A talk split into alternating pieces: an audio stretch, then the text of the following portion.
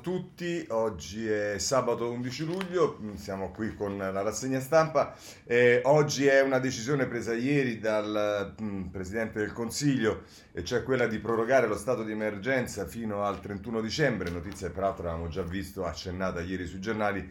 Eh, sicuramente uno degli argomenti che più fa discutere, ma eh, poi ci sta certamente anche il tema di autostrade con eh, le decisioni e sembra un accordo che si vada a raggiungere tra il governo e la società autostrade.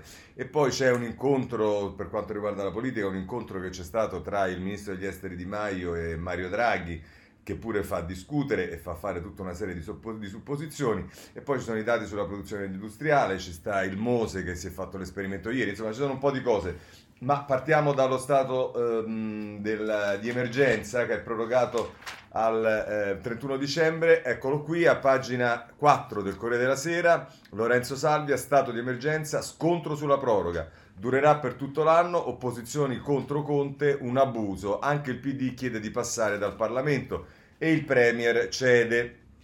E, mm, se volete eh, i, i, dati sul, eh, che motivano anche in qualche modo questa decisione del Premier che pare sia stata sollecitata anche dal ministro della Salute Speranza, ministro della Salute Speranza che peraltro è intervistato dal direttore del Foglio Claudio Cerasa questa mattina, ehm, però se volete la nota di Massimo Franco, eh, quindi rispetto alle, alle, al, al, virus, oggi i dati sono che sono contagi in 5 regioni, l'indice RT oltre l'1, in aumento i nuovi casi sono 276. Eh, e, mm, e, Massimo Franco, la nota di Massimo Franco dice una decisione contrastata ma alla fine inevitabile, questo è quello che dice eh, Massimo Franco sul Corriere della Sera, non, non, sono esattamente della stessa idea come vedremo eh, anche molti eh, opinionisti, invece la stampa ne parla a pagina 3 eh, e dice in retroscena di Jacopo Iacoboni, lite sullo stato di emergenza, PD e destre contro la proroga. Il Premier a Venezia conferma contro la pandemia poteri speciali fino al 31 dicembre.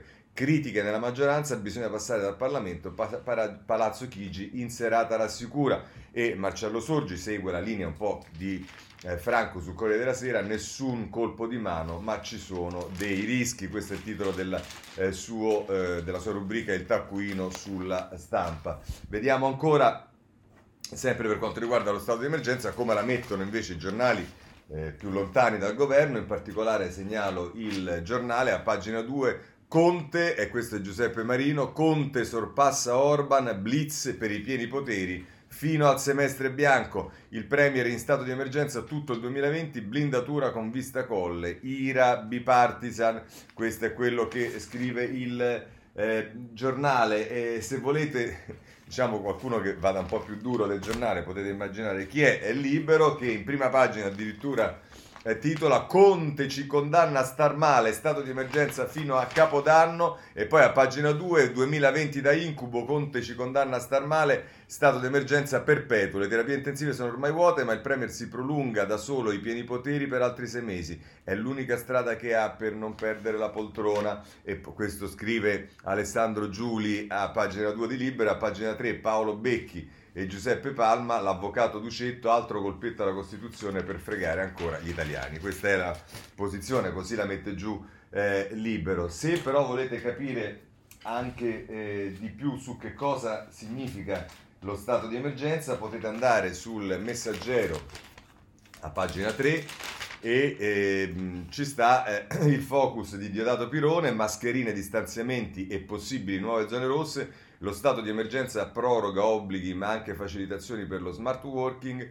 eh, gli acquisti di materiale sanitario e l'assegnazione di appalti senza gare. E dice per eventuali chiusure generalizzate sono necessari invece nuovi DPCM o specifici decreti e dice la norma conferisce poteri speciali alla protezione civile che può gestire gli aiuti. Questo è quello che eh, scrive il eh, messaggero. Se volete ovviamente su ogni giornale troverete la, l'opinione del virologo, dell'epidemiologo, de, cioè, che magari poi tra qualche settimana vi ritroverete anche candidati alle elezioni, ma scusate la battuta. Andiamo allora a vedere quali sono i, eh, le posizioni dei, diciamo, degli opinionisti eh, o comunque degli editorialisti. Eh, partirei da eh, Claudio Tito sulla Repubblica, la scelta del governo tra dovere di prudenza e voglia di blindarsi.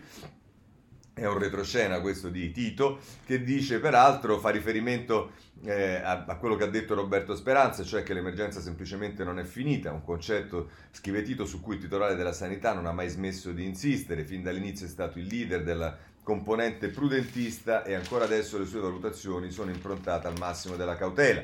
E dice ancora Tito, proseguiamo tagliando ovviamente questo lungo articolo, a settembre infatti riprenderanno le elezioni e si terrà una consultazione elettorale nazionale, l'Election Day.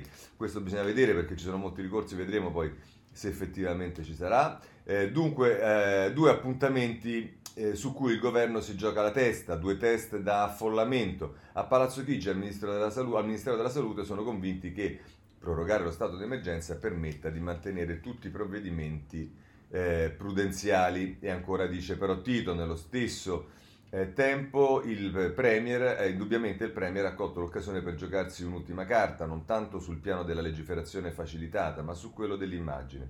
Il dovere di prolungare l'emergenza diventa così la convenienza di assegnare al suo esecutivo un'aurea di necessità politica. Si blinda crea un vincolo ideale tra l'epidemia e la sopravvivenza del suo gabinetto. E conclude così Tito.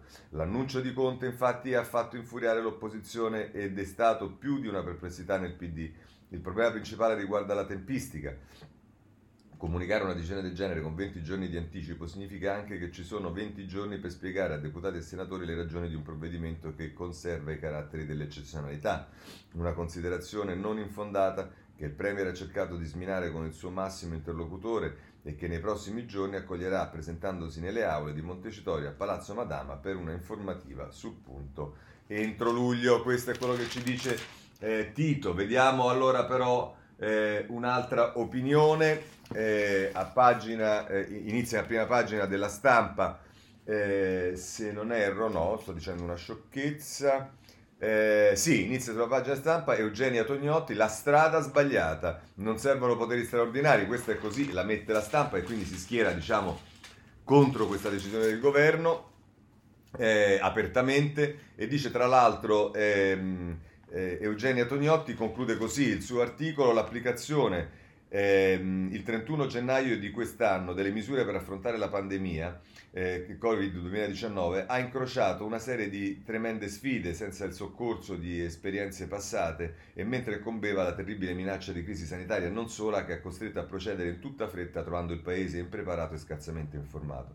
In generale le misure di emergenza, cioè la chiusura delle scuole, la limitazione dei viaggi, l'isolamento delle persone esposte al contagio e il perseguimento di coloro che non rispettano gli ordini di quarantena, sono, si sa, fondamentali per la tutela della salute, ma autorizzano i governi a imporre azioni e politiche impensabili in tempi normali, creando tensioni sociali e provocando un impatto che varia secondo il modo in cui vengono comunicate e comprese il funzionamento dei meccanismi di controllo, la coesione sociale, la fiducia nel governo e nelle istituzioni.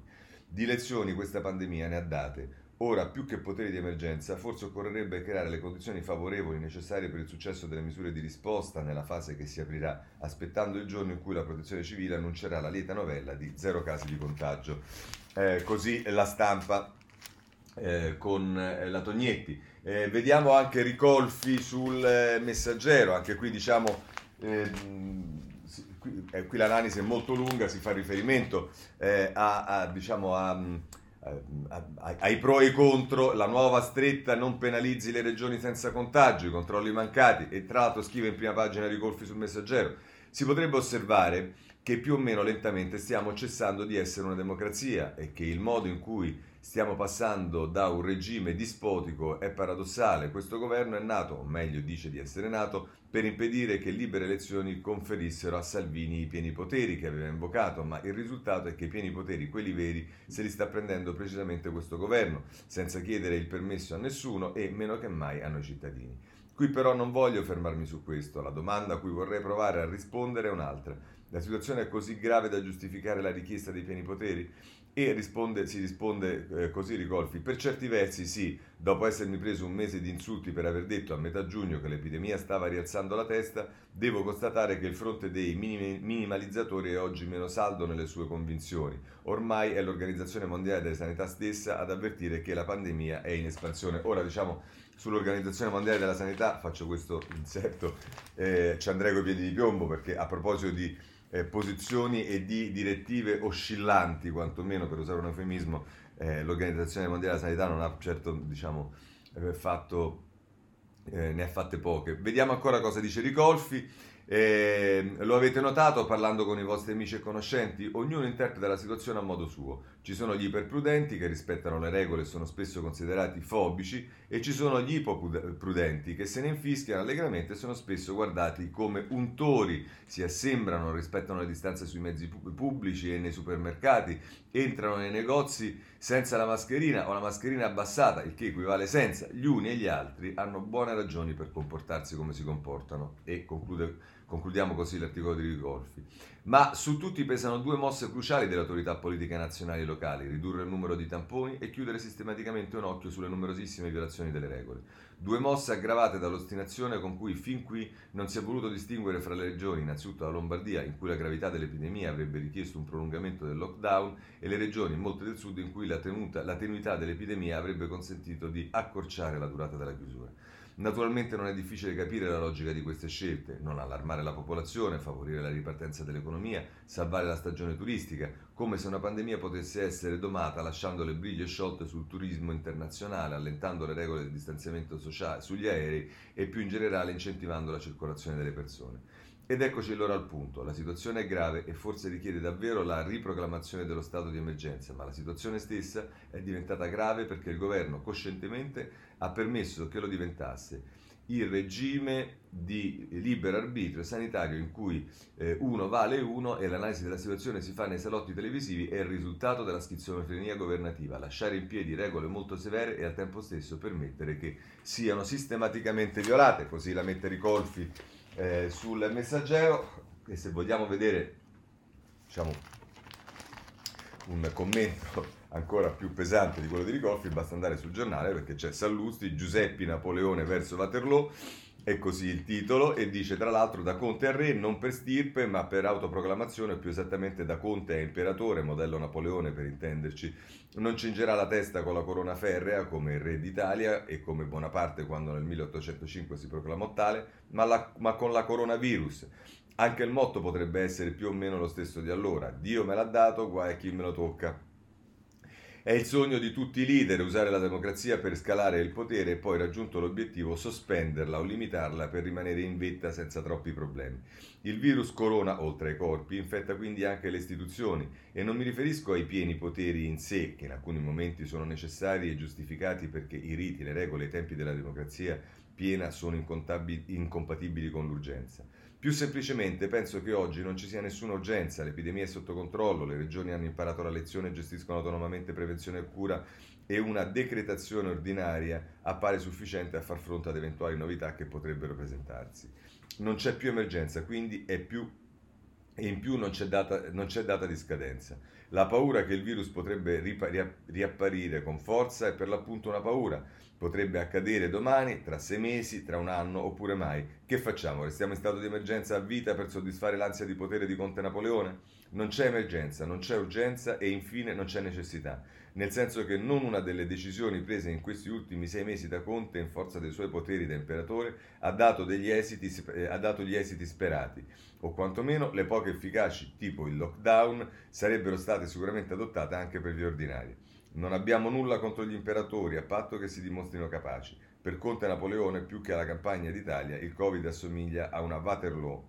Non dico Sant'Elena, ma Porto Cervo potrebbe essere un giusto finale di epopea. E così, insomma, ci va abbastanza eh, pesante, come vedete, Sallusti. Chiudiamo questo capitolo e ovviamente ci buttiamo nel ehm, nell'altro tema che sicuramente sta andando avanti da giorni e ci porteremo avanti per altri giorni, almeno fino al prossimo Consiglio europeo, ammesso che il prossimo Consiglio europeo le cose eh, andranno bene, cosa che non è data assolutamente per scontata, e cioè l'Europa, la Merkel, quello che sta facendo, gli stati frugali, il, tutto il tema del eh, recovery fund, insomma, eh, Corriere della Sera, pagina 8. Europa a più velocità, un rischio per tutti ed è Monica Guerzoni che scrive, Conte nel vertice all'AIA con il falco Root sul recovery fund, ma l'olandese insiste, i sostegni devono essere legati alle riforme, se volete nell'analisi di, ba- di Francesca Basso, nel taglio basso della, eh, scusate la, la, la, bisticcia di parole della Corriere della Sera, più poteri ai governi sul piano da 750 miliardi, questa è la proposta del Presidente del Consiglio Michel.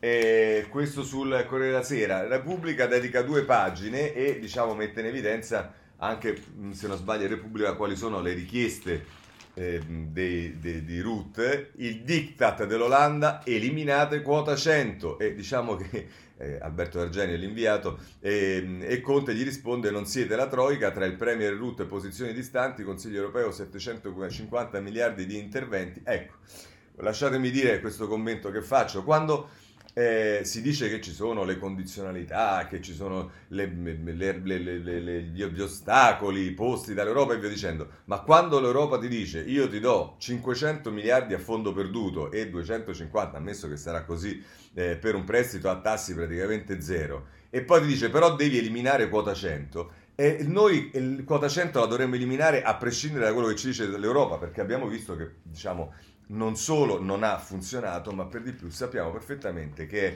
una misura che eh, penalizza ulteriormente le nuove generazioni, insomma tutto quello che sappiamo è che è costata anche un sacco di soldi. Ma se volete, a pagina 13 della eh, Repubblica c'è l'altra inviata, il, l'Argenio era da Laia, mentre eh, la Mastro Buoni è da Berlino, che dice si spacca il fronte dei frugali, ma Merkel tende loro la mano Vienna molla l'AI, a Berlino pensa però a vincoli più stringenti sui fondi europei.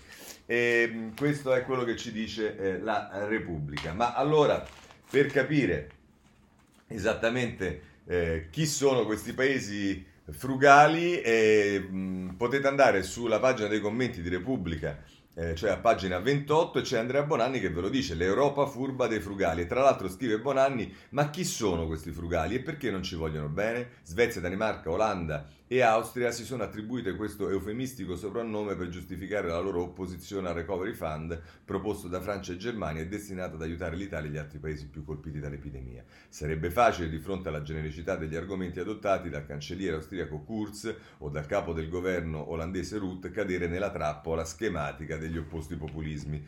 Saltiamo un po' e poi chiudiamo, vediamo la chiusura di eh, Bonanni. La differenza è piuttosto nel modello culturale di riferimento che ha segnato l'adesione di questi paesi all'Unione Europea. È il, è il modello dei quattro frugali che molti considerano semplici vassalli della Germania è sempre stato il Regno Unito. Per Svezia e Danimarca, che non fanno parte della moneta unica, lo è stato fin dal, dal momento dell'adesione. Per l'Olanda, un tempo europeista, lo è diventato con il crescere dei resistenti populisti all'inizio del secolo. Per l'Austria è una scelta di comodo che offre al suo cancelliere un profilo politico alternativo a quello dell'ingombrante collega tedesca. Cosa significa avere il Regno Unito come modello? Significa semplicemente interpretare la scelta europea sulla base di un puro calcolo del dare e dell'avere, tanto sul piano economico come su quello politico, senza alcuna implicazione identitaria. L'Europa va bene se conviene, se non conviene va attaccata e denigrata senza pietà, come per anni hanno fatto i media politici britannici. Questo atteggiamento nasconde sempre un inconfessato e ben radicato senso di superiorità. Poiché il mio paese ha parametri socio-economici migliori della media UE, la mia identità resta ancorata all'orgoglio nazionale. L'identità europea viene indossata solo quando si rivela conveniente. Per esempio, è facile sventolare la bandiera blu stellata per fare dumping fiscale. Se si tratta di usare il segreto bancario per attirare capitali privati dagli altri partner europei, come ha fatto l'Austria per anni, o concedere condizioni fiscali vantaggiose alle società, come fa l'Olanda, ci si può proclamare europei. Ma se si tratta di contribuire al bilancio UE in proporzione alla propria ricchezza, allora si, immediatamente si riscopre immediatamente l'intesa nazionale. In Gran Bretagna questo senso distorto della scelta europea ha portato dopo molti anni ad un divorzio doloroso. Difficilmente i frugali, in particolare l'Olanda e l'Austria, che sono nella moneta unica, potranno permettersi una scelta altrettanto radicale. Ma l'elastico del sentimento popolare che si è spezzato in Inghilterra è ormai arrivato al limite della tensione anche in questi paesi.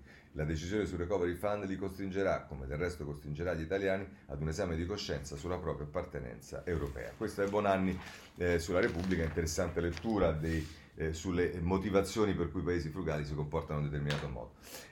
L'altra notizia del giorno è che il ministro degli esteri Di Maio ha incontrato Mario Draghi. E, ehm, eh, subito si è affrettato al Ministero degli Esteri, a Farnesina, a dire che era un normale incontro di diciamo di istituzionale e via dicendo, ma eh, eh, diciamo, i giornali la vedono in modo diverso. Emanuele Buzzi su Corriere della Sera, a pagina 9, l'incontro tra Di Maio e Draghi sospetti e accuse dentro il Movimento 5 Stelle, i contiani temono che l'ex leader punti a Palazzo Chigi, la replica, lavoro, nessun complotto, Lega e Fratelli d'Italia attaccano. E, se volete, nella rubrica 7 giorni di Francesco Verderami sul eh, Corriere della Sera, eh, che è intitolata Le manovre nel governo all'ombra del Premier, a ottobre tutto sarà in gioco e proprio da questo eh, parte, dice con tutte le partite che sono aperte, lo, lo dice Verderami, tanto a Palazzo Chigi è tutto fermo, non solo Ilva, l'Italia, Autostrade, la richiesta del fondo SURE che serve a finanziare la cassa integrazione pare sia bloccata per carenza di documentazione,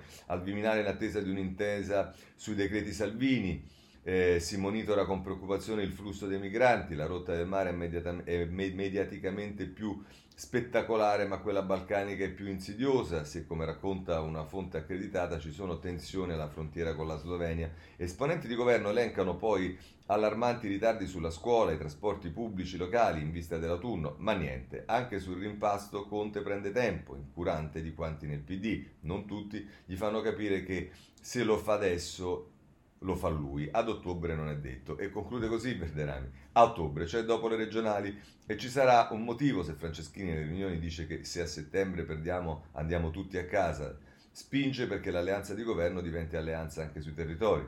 Nessuno ha interesse alla crisi, nessuno vuole elezioni, ma così il governo può cadere per un incidente e nemmeno i pieni poteri salverebbero Conte. Il suo immobilismo che ha esasperato Zingaretti, chi ha capito che bisogna muoversi sono Prodi e Berlusconi, non è che alla fine il governo lo faranno loro. In fondo, se il tabù è caduto, conclude così Verderami.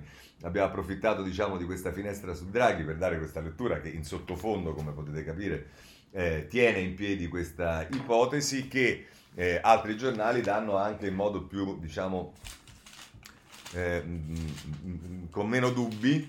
Prendiamo la stampa, da Draghi all'ambasciatore americano, la tela di relazioni del ministro Di Maio e Federico Capuzzo che firma questo retroscena, svelato ieri l'incontro con l'ex presidente della BCE, tassello di un mosaico ambizioso di rapporti del responsabile della eh, Farnesina. Eh, questo, eh, questo cos- così diciamo la stampa dà un quadro dell'incontro con Draghi in un quadro di, mi, mi pare di capire, una evoluzione anche della figura politica e del ruolo politico di Di Maio che eh, si è tirato indietro rispetto all'agone politico, alla contesa del Day by Day e, utilizzando anche sicuramente un dicastero che eh, lo aiuta in questo, cioè quello degli esteri, però in realtà dal punto di vista delle relazioni e della tenuta della sostanza politica del Movimento 5 Stelle e dei rapporti con gli altri partiti è sicuramente, almeno a quel che appare a me, cresciuto rispetto eh, al ruolo che giocava prima. Ma vediamo il giornale a pagina 3. Eh, di Maio vede Draghi pronto a entrare in un governissimo. In privato il ministro degli esteri non fa mistero da tempo di essere disponibile a un'eventuale grande coalizione. Ieri ha fatto filtrare l'incontro. Palazzo Chigi dice eh, fuoco amico. E, ehm, eh, se volete, eh, per bilanciare sempre queste notizie, il giornale poi a pagina 5 dà la notizia che Berlusconi nega l'inciucio, noi siamo responsabili, ma nessuno aiuta Conte. Il leader di Forza Italia, alcuni magistrati sono flagello per la democrazia, il nodo delle infrastrutture e va bene, questo è l'occhiello che si dedica anche ad altri argomenti, ma a questo punto su Draghi concluderei con il messaggero a pagina 7.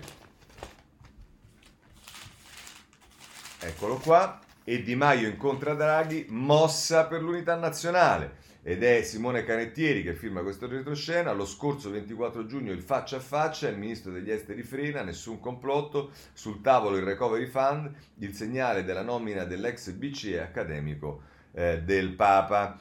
Eh, e si dice tra l'altro ansia di Palazzo Chigi che eh, rimane alto nei sondaggi, svolta del leader del Movimento 5 Stelle sempre più in sintonia con Giorgetti e eh, Renzi. Questo è quello che scrive il eh, messaggero. Chiudiamo anche questa partita e diamo un'altra notizia che pure questa è una notizia in parte incoraggiante e ce la dà il Sole 20, tutti i giornali, ma il Sole 24 ore in prima pagina. Eh, manifattura Italia rialza la testa. A maggio rimbalza del 42% la produzione industriale, ridotto a meno 20% il gap annuo e se volete a pagina eh, 3 nell'articolo di Luca Orlando c'è tutto, dice lo scatto a maggio rimbalzo di 42 punti per la produzione industriale, ridotto a meno 20% il gap anno, la distanza rispetto al livello pre-Covid è ora analoga a quella registrata da Germania e Francia. Eh, questo e poi ci dice nel, eh, di spalla invece Carlo Marroni che ci dice che Banca Italia prevede una caduta del PIL del 9,5% nel 2020 e allora diciamo che sarebbe meglio di quanto prevedeva il Fondo Monetario che se non sbaglio prevedeva il 12,5 eh, ma vedremo poi sono tutte stime ovviamente per atto di medio termine quindi bisognerà vedere effettivamente che cosa accade. Eh, se la situazione dal punto di vista della eh, industria è quella che vi ho detto, poi ci sta il problema delle misure che sta affrontando il governo e in questo caso è il messaggero, mi pare sugli altri giornali oggi non ci siano molte cose, invece è il messaggero che a pagina 4 eh, con Andrea Bassi eh, e poi con Francesco Bisozzi eh, c'ha due, due, articoli interessanti. Il primo è PIL, peggiorano le previsioni, slitta il decreto di luglio, a rischio le risorse per la CIG. A maggio rimbalza la produzione industriale, abbiamo visto, la Banca Italia dice crescita a meno 13% con nuovi focolai. Ah ecco, diciamo, quindi il 9,5 è se non ci sono nuovi focolai. Frenata dell'economia sull'ulteriore deficit eh, nessuna misura prima dell'ok al recovery. Insomma, questo è quello che ci dice ehm, eh, Andrea Bassi, parlando anche di Gualtieri, che dice i dati dell'Istat sono incoraggianti, ma ci sono timori per una ripartenza dello spread. E poi dice ancora, eh, il 17 agosto scade la moratoria sui licenziamenti, Fitch intanto conferma il rating all'Italia. Poi se volete nel taglio basso appunto invece è Francesco Bisozzi che dice reddito cittadinanza, flop in agricoltura, i percettori snobbano il lavoro nei campi, in pochissimi cercano questa occupazione e le assunzioni si fermano a qualche decina. Anche le aziende del comparto di solito preferiscono manodopera qualificata. Questo è il messaggero che ci dice un po' come vanno le cose, cosa ci aspetta e cosa funziona o non funziona e va bene. Passiamo a questo punto però eh, alla politica. Leviamoci subito non il sondaggio ma un... già, già i sondaggi... Eh, non funzionano molto secondo me. Poi figuratevi le proiezioni. Allora, secondo Pagnoncelli, nello scenario così è eh, intitolato, eh, si fa una proiezione sulla base degli attuali sondaggi, quindi neanche degli attuali voti reali, eh, che si potranno prendere per esempio con l'Europea, anche se sicuramente alcuni partiti come Italia Via non c'era, ma almeno erano dei dati reali, ma insomma secondo i sondaggi si fa tutte le proiezioni di come sarebbero le Camere sia con i 630 che con eh, i 400, cioè a seguito di un sì evid- ipotetico al referendum e addirittura con due leggi elettorali diverse, cioè con il Rosatellum che è l'attuale e con il Germanicum che è quello che vorrebbero. È. La notizia che eh, viene data nel titolo è che il centrodestra vincerebbe alle urne, Forza Italia determinante con il proporzionale. Per quanto riguarda il Rosatellum, PD e Movimento 5 Stelle staccati con il Germanicum e Soglia al 3%, Calenda ce la fa, Renzi no. Ora voi rendete conto che questo è fatto sulla base di un sondaggio nel quale credo che Calenda sia dato, non, non c'è oggi, eh, sondaggi vecchi, al 3% e, e Italia Viva al 2,9%, a parte il fatto che questi numeri sono tutti da verificare, ma pensate voi quale attendibilità può avere una proiezione che prevede da qui a, a quando si voterà una differenza di 0,1 tra un partito e l'altro. Vabbè, comunque lasciamo perdere. Però comunque lascia, l'abbiamo fatto per dovere di cronaca. Ehm, eh, vorrei a questo punto segnalarvi sulla Repubblica, a proposito di politica e di Movimento 5 Stelle, un'intervista sull'intera pagina 8 del, della Repubblica fatta da Annalisa Cuzzocrea al presidente della Camera Fico. Il titolo è Fico sia la revoca chi ha una concessione se sbaglia deve pagare, qui si riferisce ad Atlanta, ma un'intervista a tutto campo, quella che fa il Presidente della Camera, che eh, dice che eh, a proposito di Aspi non è più il tempo in cui chi è ricco la fa franca e chiede un cambio sui decreti di sicurezza, più sforzi sull'ambiente, l'embargo sulle armi in Egitto, cioè dice sull'immigrazione ha agito la consulta ma le Camere devono arrivare prima dei giudici, eh, pensa un po'. Eh, non è purtroppo solo sulla consulta, è su tutto. Segnalo che rimane appesa ancora una decisione della consulta che per la terza volta credo rimanda al Parlamento una decisione e una legge sulla eutanasia. Prese, su, ma, ma, ehm, eh, allora, eh, poi dice ancora, se, se, sarà certificato che il MES non ha condizionalità, il Parlamento potrà ragionare. Allora sarebbe bene che il Parlamento ragionasse perché è confermato che il, che il MES non ha condizionalità e poi questa maggioranza deve fondarsi sul Green New Deal e il governo deve fare molto di più e poi dice l'ambasciatore al Cairo dopo la morte di Regeni se una strategia non funziona si cambia. Questo è tra l'altro quello che dice il presidente eh, della Camera. Eh, andiamo avanti, diciamo avevamo fatto notare già eh, in altra occasione che il Presidente del Senato era entrato molto direttamente nell'agone politico prendendo posizione rispetto ad alcune cose, cosa che diciamo tendenzialmente nel costume, nella tradizione, nei modi in cui si dovrebbe portare, comportare la seconda carica dello Stato, eh, si dovrebbe evitare di eh, entrare nel dibattito politico in modo così diretto e questa valutazione ovviamente non può che riguardare anche la terza carica dello Stato, il Presidente della Camera, ma ormai vediamo che molte cose eh, sono cambiate e sono cambiate, avete visto anche che prima avevamo, eh, diciamo, la politica utilizzava i magistrati che magari erano noti per le loro inchieste e via dicendo per piazzarli eh, in lista e allora segnalo che eh, sul, sulla giornale a pagina 12 c'è qualcosa che giustamente va eh, segnalato ed è Ludovica ehm, Bullian che eh, dice la guerra dei virologi sedotti dalla politica, lo palco candidato, colleghi divisi, Bassetti, niente di male, Zangrillo, non lo farò mai. E questo insomma è quanto eh, diciamo, era utile segnalare a proposito della decisione di Lopalco. Ma a proposito di Movimento 5 Stelle, lo scoop, per modo di dire, oggi ce lo ha il Tempo che in prima pagina mette una foto di Grillo e dice il nuovo Berlusconi. Voi direte che cosa è successo? E l'occhiello dice abbiamo abolito la povertà. Sì, la loro. Il bilancio del Movimento 5 Stelle è roba da nababbi. Gli altri partiti annaspano nei debiti, i grillini hanno un tesoretto di quasi 6 milioni. Che affare l'entrata in politica? E, e così poi Bechis, che è il direttore del eh, Tempo, eh, continua nella pagina 3, Grillo è il nuovo Berlusconi, record del Movimento 5 Stelle, ha, ha incassa oltre 6 milioni di euro, il rosso quasi tutti gli altri eh, partiti. E peraltro, se volete, nel taglio basso, sempre per dovere di cronaca, è sempre Franco Bechis con il suo pseudonimo eh, Fosca Binker, anzi sarebbe un anagramma per dire la verità, e il titolo è Pioggia di contributi su azione, lo scippo di Calenda a Renzi, il nuovo partito finanziato da Davide Serra, Lupo Rattazzi e da un deputato di Italia Viva. Eh, il movimento ha ottenuto più di 850.000 euro da persone fisiche e 227.000 da società. Questo è quello che ci dice eh, il tempo e ehm, con questo possiamo chiudere anche il capitolo della politica.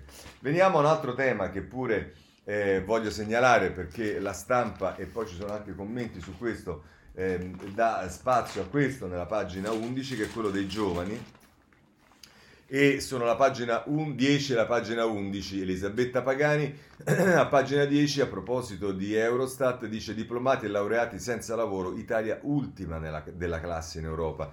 E, ehm, appunto di, a proposito di Eurostat dice che a 1-3 anni ha un impiego... Ehm, eh, dunque, a tre anni ha un impiego del 58,7%, Alma Laurea calcola gli effetti del Covid tasso di occupazione ridotto del eh, 9%. E, mh, c'è un'intervista a eh, Vincenzo Boccia, l'ex presidente eh, di Confindustria ed ora presidente della LUIS, che dice serve un credito d'imposta per chi investe nel talento, puntare sulle borse di studio, eh, occorre migliorare il ciclo di formazione, valore e competenza del capitale umano sono centrali per il sistema delle imprese. È, è intervistato da Luca Monticelli sulla stampa. Ma allora a questo proposito, proprio perché parliamo di eh, giovani, vorrei segnalarvi sul Corriere della Sera eh, Maurizio Ferrara che comincia in prima pagina con eh, un editoriale I giovani in lista d'attesa, Europa e riforme, prosegue nella pagina 28 del Corriere, andiamo a vedere subito,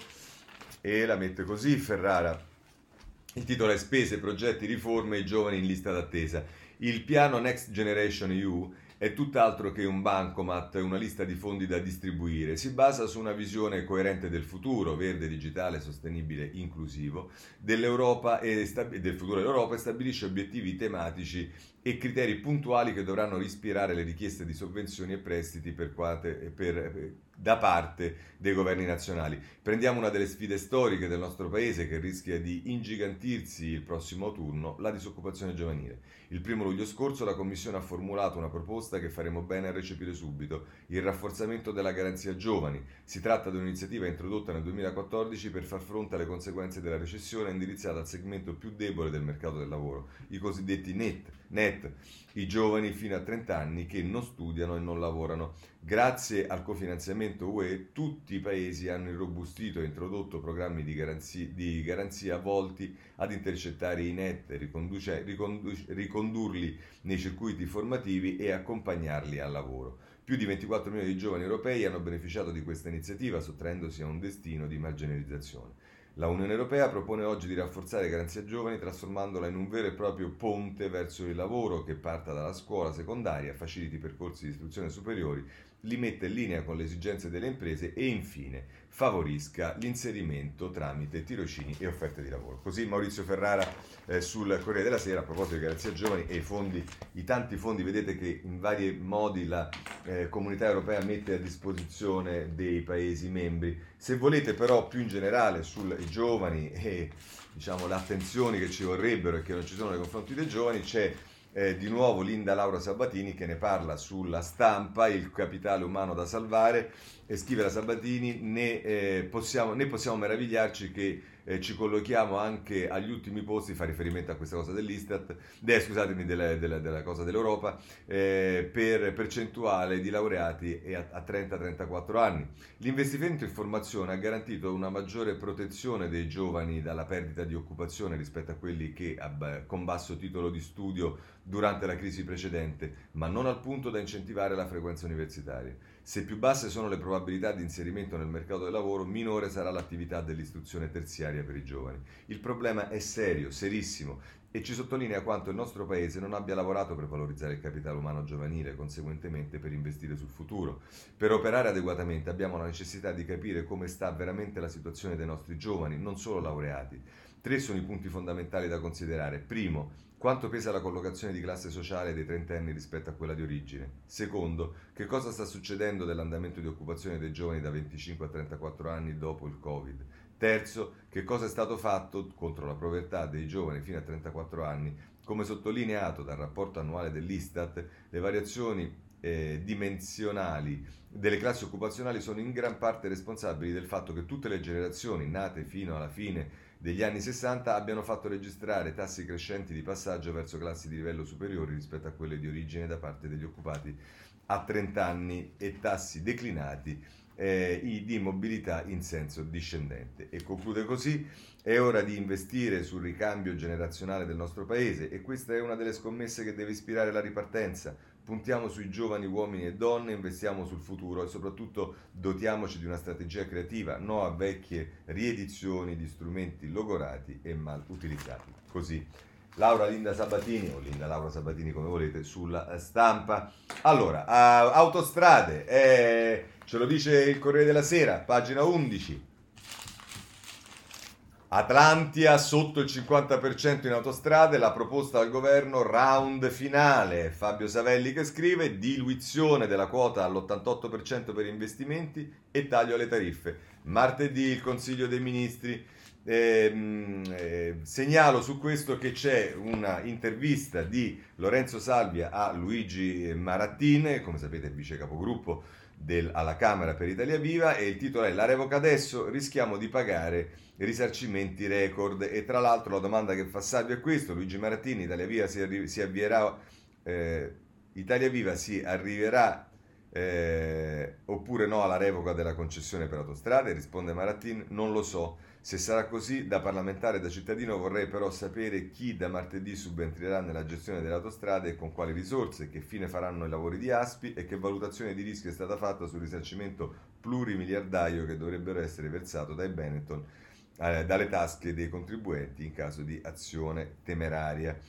Domanda ancora Salvia, perché voi siete contrari alla revoca adesso? E risponde Marattini, perché crediamo che un'azione così potente possa sicuramente essere messa in atto, ma solo dopo aver dato completa ed esauriente risposta alle domande di cui sopra. Non mi pare ci sia stata.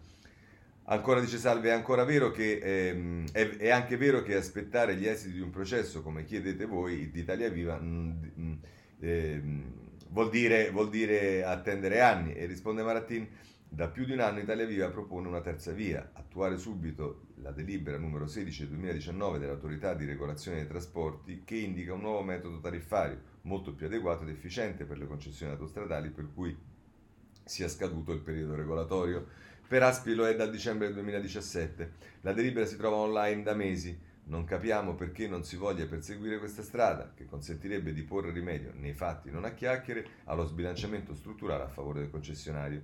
E ancora dice Salvia in cosa consiste questo cambio di regole? E risponde Martini, fissare i pedaggi autostradali non sulla base degli investimenti annunciati e magari non fatti, come incredibilmente avviene ora, ma su quelli effettivamente svolti, con una penalità in caso di annunci non mantenuti, monitoraggio annuale della eh, qualità degli investimenti, eh, remunerare il capitale investito con i metodi di regolazione più moderni, un meccanismo di contenimento degli extra ricavi del concessionario. Con queste riforme si eliminerebbe alla radice il, desti- il disincentivo agli investimenti in manutenzione che ha causato molte eh, tragedie sulle nostre strade. Va bene, questa è una parte dell'intervista a uh, Maratin eh, sul ehm, Corriere della Sera. Se volete, ovviamente, come vi dicevo, tutti i giornali danno più o meno la notizia che è trapelata ieri, chi con un taglio di un modo, chi con un taglio di un altro. Per esempio, la Repubblica la mette così: oggi il piano di autostrade, il nodo indennizzo in caso di revoca. Sono Giovanni Pons e Vittoria Puledda che scrivono sulla Repubblica, nuova riunione del CDA per definire la proposta da inviare al governo, i Benetton confermano di essere pronti a scendere sotto il 50% di eh, Atalanta. E poi, eh, se volete, c'è il retroscena di Annalisa Cuzzoclea e Emanuele Lauria, l'ira del PD su Conte, mai chiesto rinvii e Di Maio sonda Draghi, questo l'abbiamo visto prima.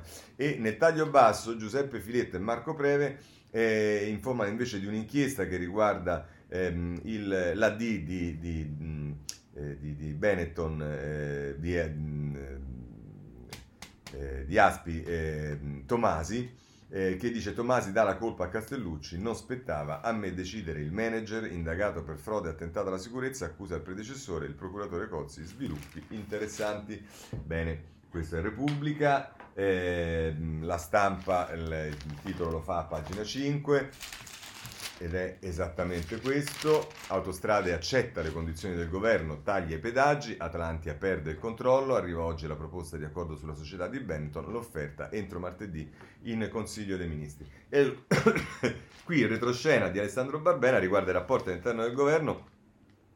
Conte e De Micheli, tensione e chiarimento, così ci facciamo del male. Il faccia a faccia tra il ministro e il premier, ieri in aereo per Venezia, lui la rassicura, sono i giornali che ci fanno litigare. E eh, questa l'abbiamo sentita un sacco di volte. A proposito di Atlanta, diciamo il tempo non perdona e eh, se volete andate a pagina 4 dove si occupa dell'ex ministro delle infrastrutture Toninelli, il titolo è Toninelli, il ministro a sua insaputa, l'ex titolare delle infrastrutture, non conoscevo la lettera del 2019 che confermava l'affidamento ad Aspi. Slitta martedì il CDM sulla revoca della concessione, l'ipotesi di un disimpegno di Atlante, e va bene, questo eh, l'abbiamo, eh, l'abbiamo, visto, ma insomma questo è quello che dice Toninelli e, e il, messa- il, il, tempo ci, eh, ci, scherza un po'. Ehm, ancora eh, chiudere, direi di chiudere con due cose sul libero. Vediamo anche come la mette libero questa cosa delle autostrade, perché ovviamente tutti ne hanno scritto. Eh, governo pronto a comprarsi Benetton, i debiti lasciati da Benetton, subentrare al gruppo di Ponzano Veneto nel controllo di autostrade può costare fino a 20 miliardi. Buffagni e il Movimento 5 Stelle si cambi proprietà o lasciamo la maggioranza, addirittura Buffagni è straordinario proprio. Va bene, e chiudiamo con il foglio, perché il foglio a pagina 3 che adesso oggi non sarà proprio semplicissimo andarla a beccare, sì forse la penultima perché c'ha un inserto molto corposo il foglio. Ehm, a proposito proprio della D di, eh, di, di, Aspi che è indagato, eh, c'è eh, Carmelo Caruso che eh, firma questo articolo, il manager come trofeo di caccia dei PM, intervista a Vito Camberale, ecco un'intervista il caso autostrade, l'inchiesta sulla di Tomasi, i risvolti di una malattia italiana tra pregiudizio e protagonismo giudiziario. Così eh, la pone il foglio nell'intervista a Gamberale. Chiudiamo anche questo capitolo, apriamo quello del Mose anche rapidamente perché in realtà anche qui tutti eh, diciamo, danno questa notizia, però c'è chi la dà come diciamo, un'operazione, un esperimento riuscito e c'è il Corriere della Sera, pagina eh, 21, il Mose in funzione, laguna chiusa, sollevata assieme tutte le 78 barriere davanti al Premier e ai tre ministri, dislivello di 30 cm rispetto al mare.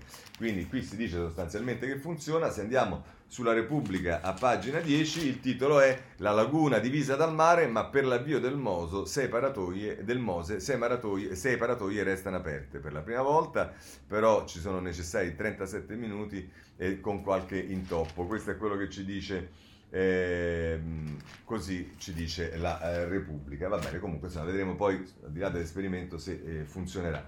Ehm, a proposito del decreto sicurezza, ehm, la sentenza della Corte Costituzionale, perché diciamo, sembra che passiamo di palo in frasca, ma in realtà poi ci sono eh, notizie che eh, ci legheranno, vedremo a, ehm, diciamo, a questioni che riguardano la giustizia, che riguardano la sicurezza e allora vorrei eh, leggervi subito una parte dell'articolo che eh, Vladimiro Zagrebeschi scrive sulla stampa, la supplenza della Corte e dice tra l'altro il motivo dell'incostituzionalità eh, è, della corte identifica- è dalla Corte identificato nella irragionevolezza e nella conseguente violazione del diritto all'eguaglianza che può essere derogato solo quando sia funzionale a uno scopo legittimo. Irragionevole è la norma rispetto al dichiarato scopo di controllo del territorio discriminatorio rispetto a tutto ciò che è reso possibile dalla iscrizione all'anagrafe nella vita pratica delle persone. Non quindi eh, un vizio di dettaglio tecnico-giuridico, ma violazione della norma che è nel cuore della Costituzione, eguaglianza tra le persone e obbligo di ragionevolezza per ogni differenziazione. Adesso qui taglio, ma sostanzialmente Zagrebeschi dice che la, la, la, violazione di questa parte della Costituzione diciamo, avrebbe consentito al Parlamento di intervenire eh, prima perché la decisione è quasi una decisione più politica, sul, eh, diciamo, era abbastanza scontato che sarebbe stata dichiarata incostituzionale. E dice tra l'altro Zagrebeschi, la paralisi che da mesi impedisce ai partiti della maggioranza di governo di riformare le norme introdotte dai decreti sicurezza contraddice le dichiarazioni fatte al momento della formazione di questo governo. Sembrava che la nuova maggioranza con il PD volesse segnare una seria discontinuità e dice che invece così non è accaduto. E conclude Zagrebeschi, intanto tocca ai giudici far valere la Costituzione e con essa la ragionevolezza. Questa volta la decisione viene dalla Corte Costituzionale, ma per la procedura che nel sistema italiano introduce le cause davanti alla Corte, prima di essa sono intervenuti i giudici ordinari dei tribunali di Milano, Ancora e Salerno. I tribunali hanno ritenuto che quella norma potesse confliggere con la Costituzione e hanno sollevato l'eccezione di costituzionalità che ora la Corte Costituzionale ha accolto. E prima delle ordinanze dei tribunali vi è stata l'opera degli avvocati e delle persone che, che ricorrevano ai giudici contro il rifiuto dei comuni di registrare alla, eh, all'anagrafe, sembra alla Fiera dell'Est di eh, di Branduardi.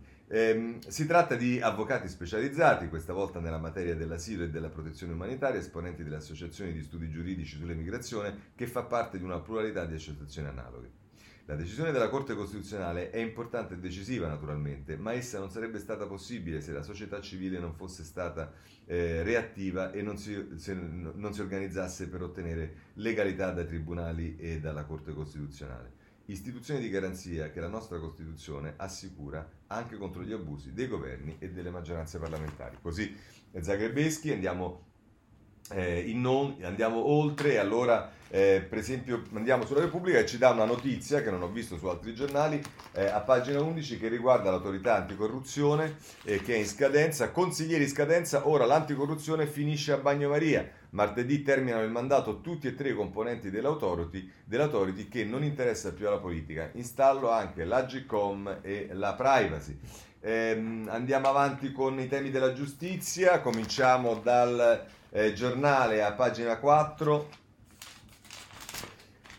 Palamara, pronto a parlare della condanna al Cavaliere, l'ex PM ora si sente vittima e sul tema della giustizia può nascere una nuova maggioranza trasversale. Questo è Augusto Minzolini che racconta e, e chiama in causa anche la interrogazione presentata da Italia Viva eh, sul tema delle dichiarazioni del, di, di, Franco e di tutto quello che è successo, nel, non essendoci stata alcun tipo di risposta dal ministro Bonafede, eh, la eh, Faraone ha annunciato che Italia Via potrebbe firmare la richiesta di commissione parlamentare, eh, cosa che mh, mm, mm, con, diciamo, so, solo incidentalmente segnalo, avevo detto a titolo personale quando sono intervenuto ricordando Biondi e che eh, eh, sono contento che possa diventare, vedremo, un'iniziativa del, di, di, tutta Italia Via. Segnalo a pagina 16 invece del, ehm, del, del, giornale, a proposito, vi ricordate la legge sulle vittime degli errori giudiziari e via dicendo, è una notizia che è sconcertante, Tiziano Paolocci, Tiziana Paolocci che ce la dà,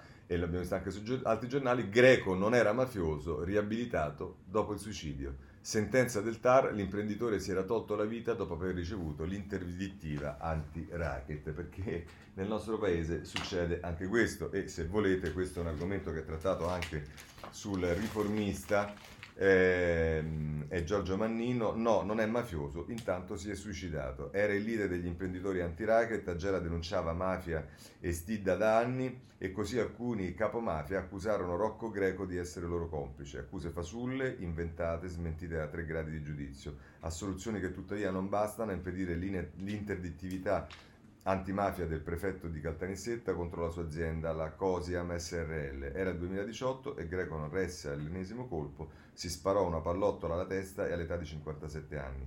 Ad un anno e mezzo dalla sua morte, il TAR del Lazio ribadita, ribalta il giudizio del Viminale Decisione sbagliata, dicono i giudici amministrativi, il prefetto doveva rifarsi alle sentenze di assoluzione, il TAR gli dà ragione, insomma, ora che è morto. E dopo aver subito tre gradi di giudizio che si sono rivelati inutili agli occhi della prefettura, invece di credere alle sentenze, il Viminale ha creduto ai mafiosi. È l'amaro sfogo dell'avvocato Galasso, ma il figlio Rocco Francesco non invoca, eh, eh, ma il figlio Rocco Francesco non invoca vendetta, non denunceremo, le mele marce ci sono anche nello Stato.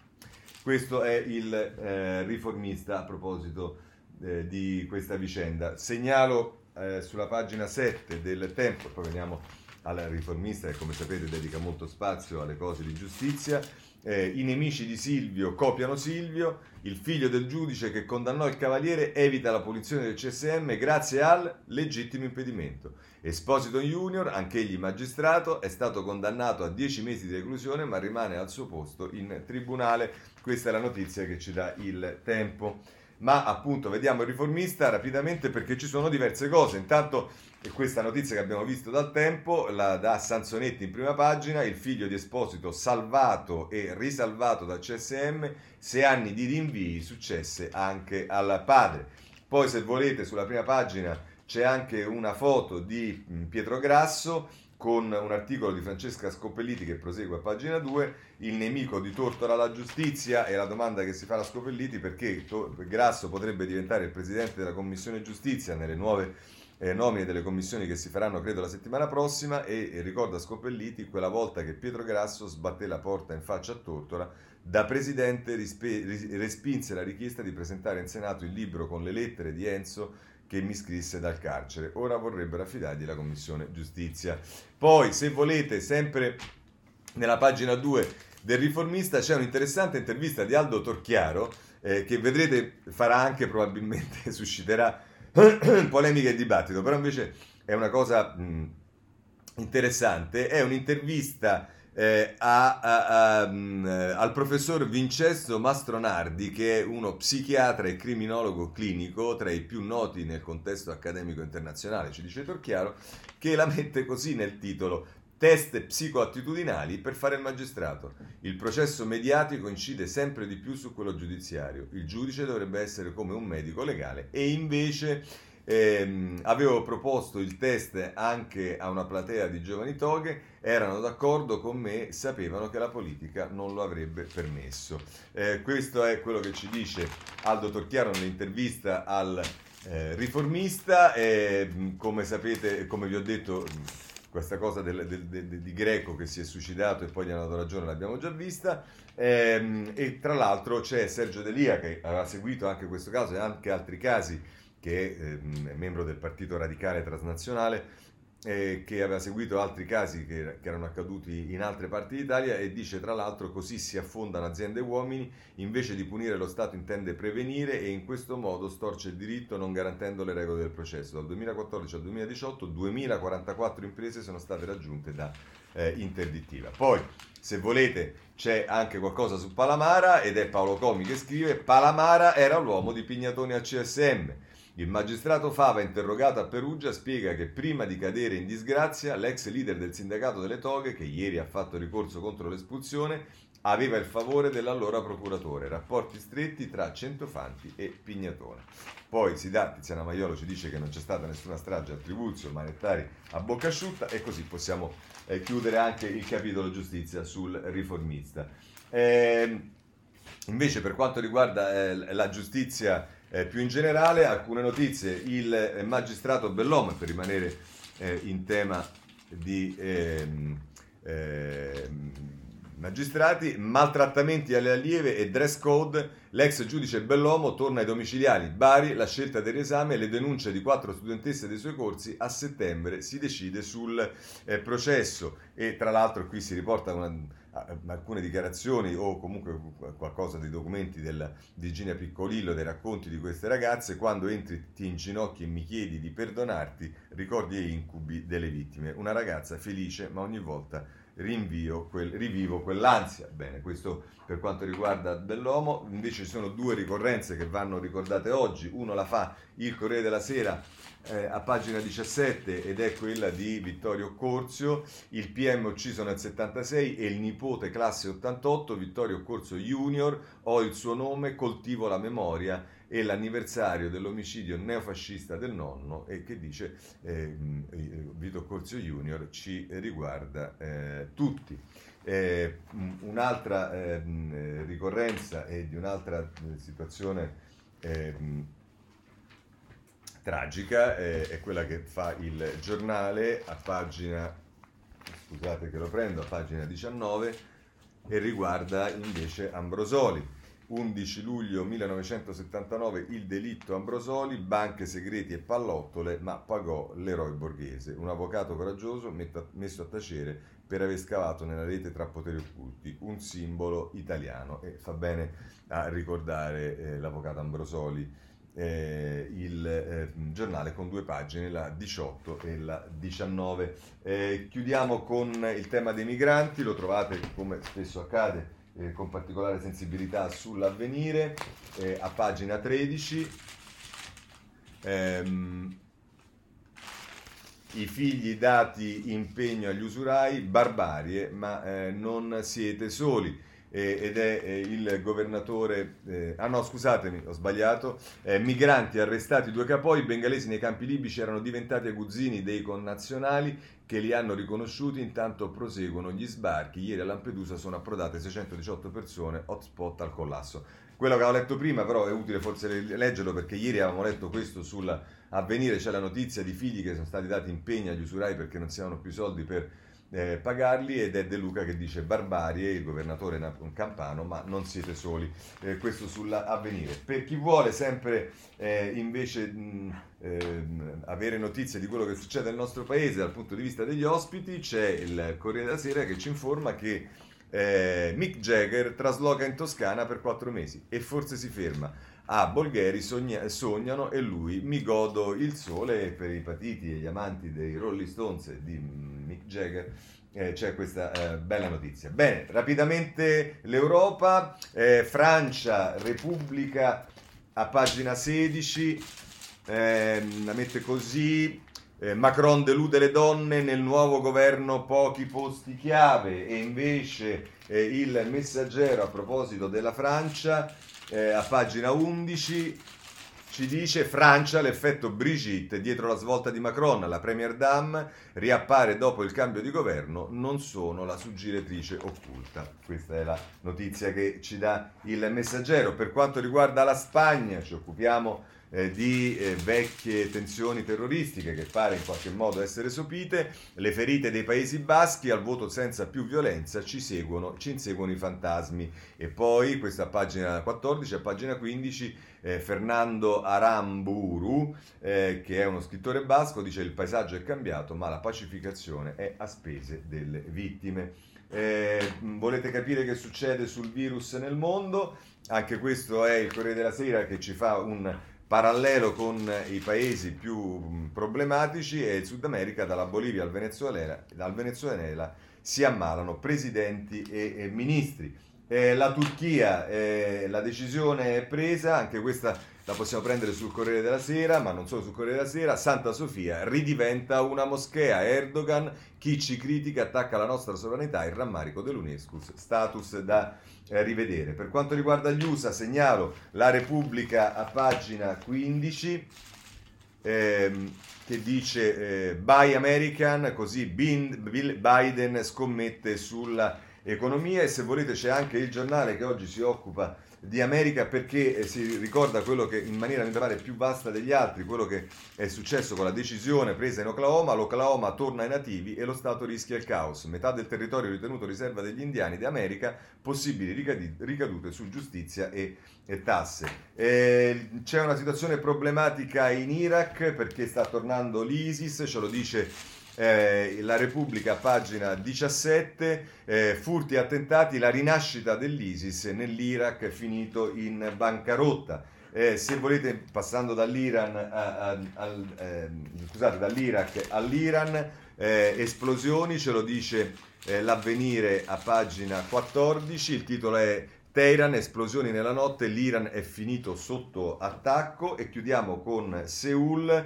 eh, Corriere della Sera, pagina 12 eh, che ci dice, la notizia è che ehm, l'ultimo biglietto del sindaco di Seul accusato di molestie, potente femminista, trovato morto nel bosco. Io vi ringrazio e con questo eh, chiudo la rassegna stampa di oggi.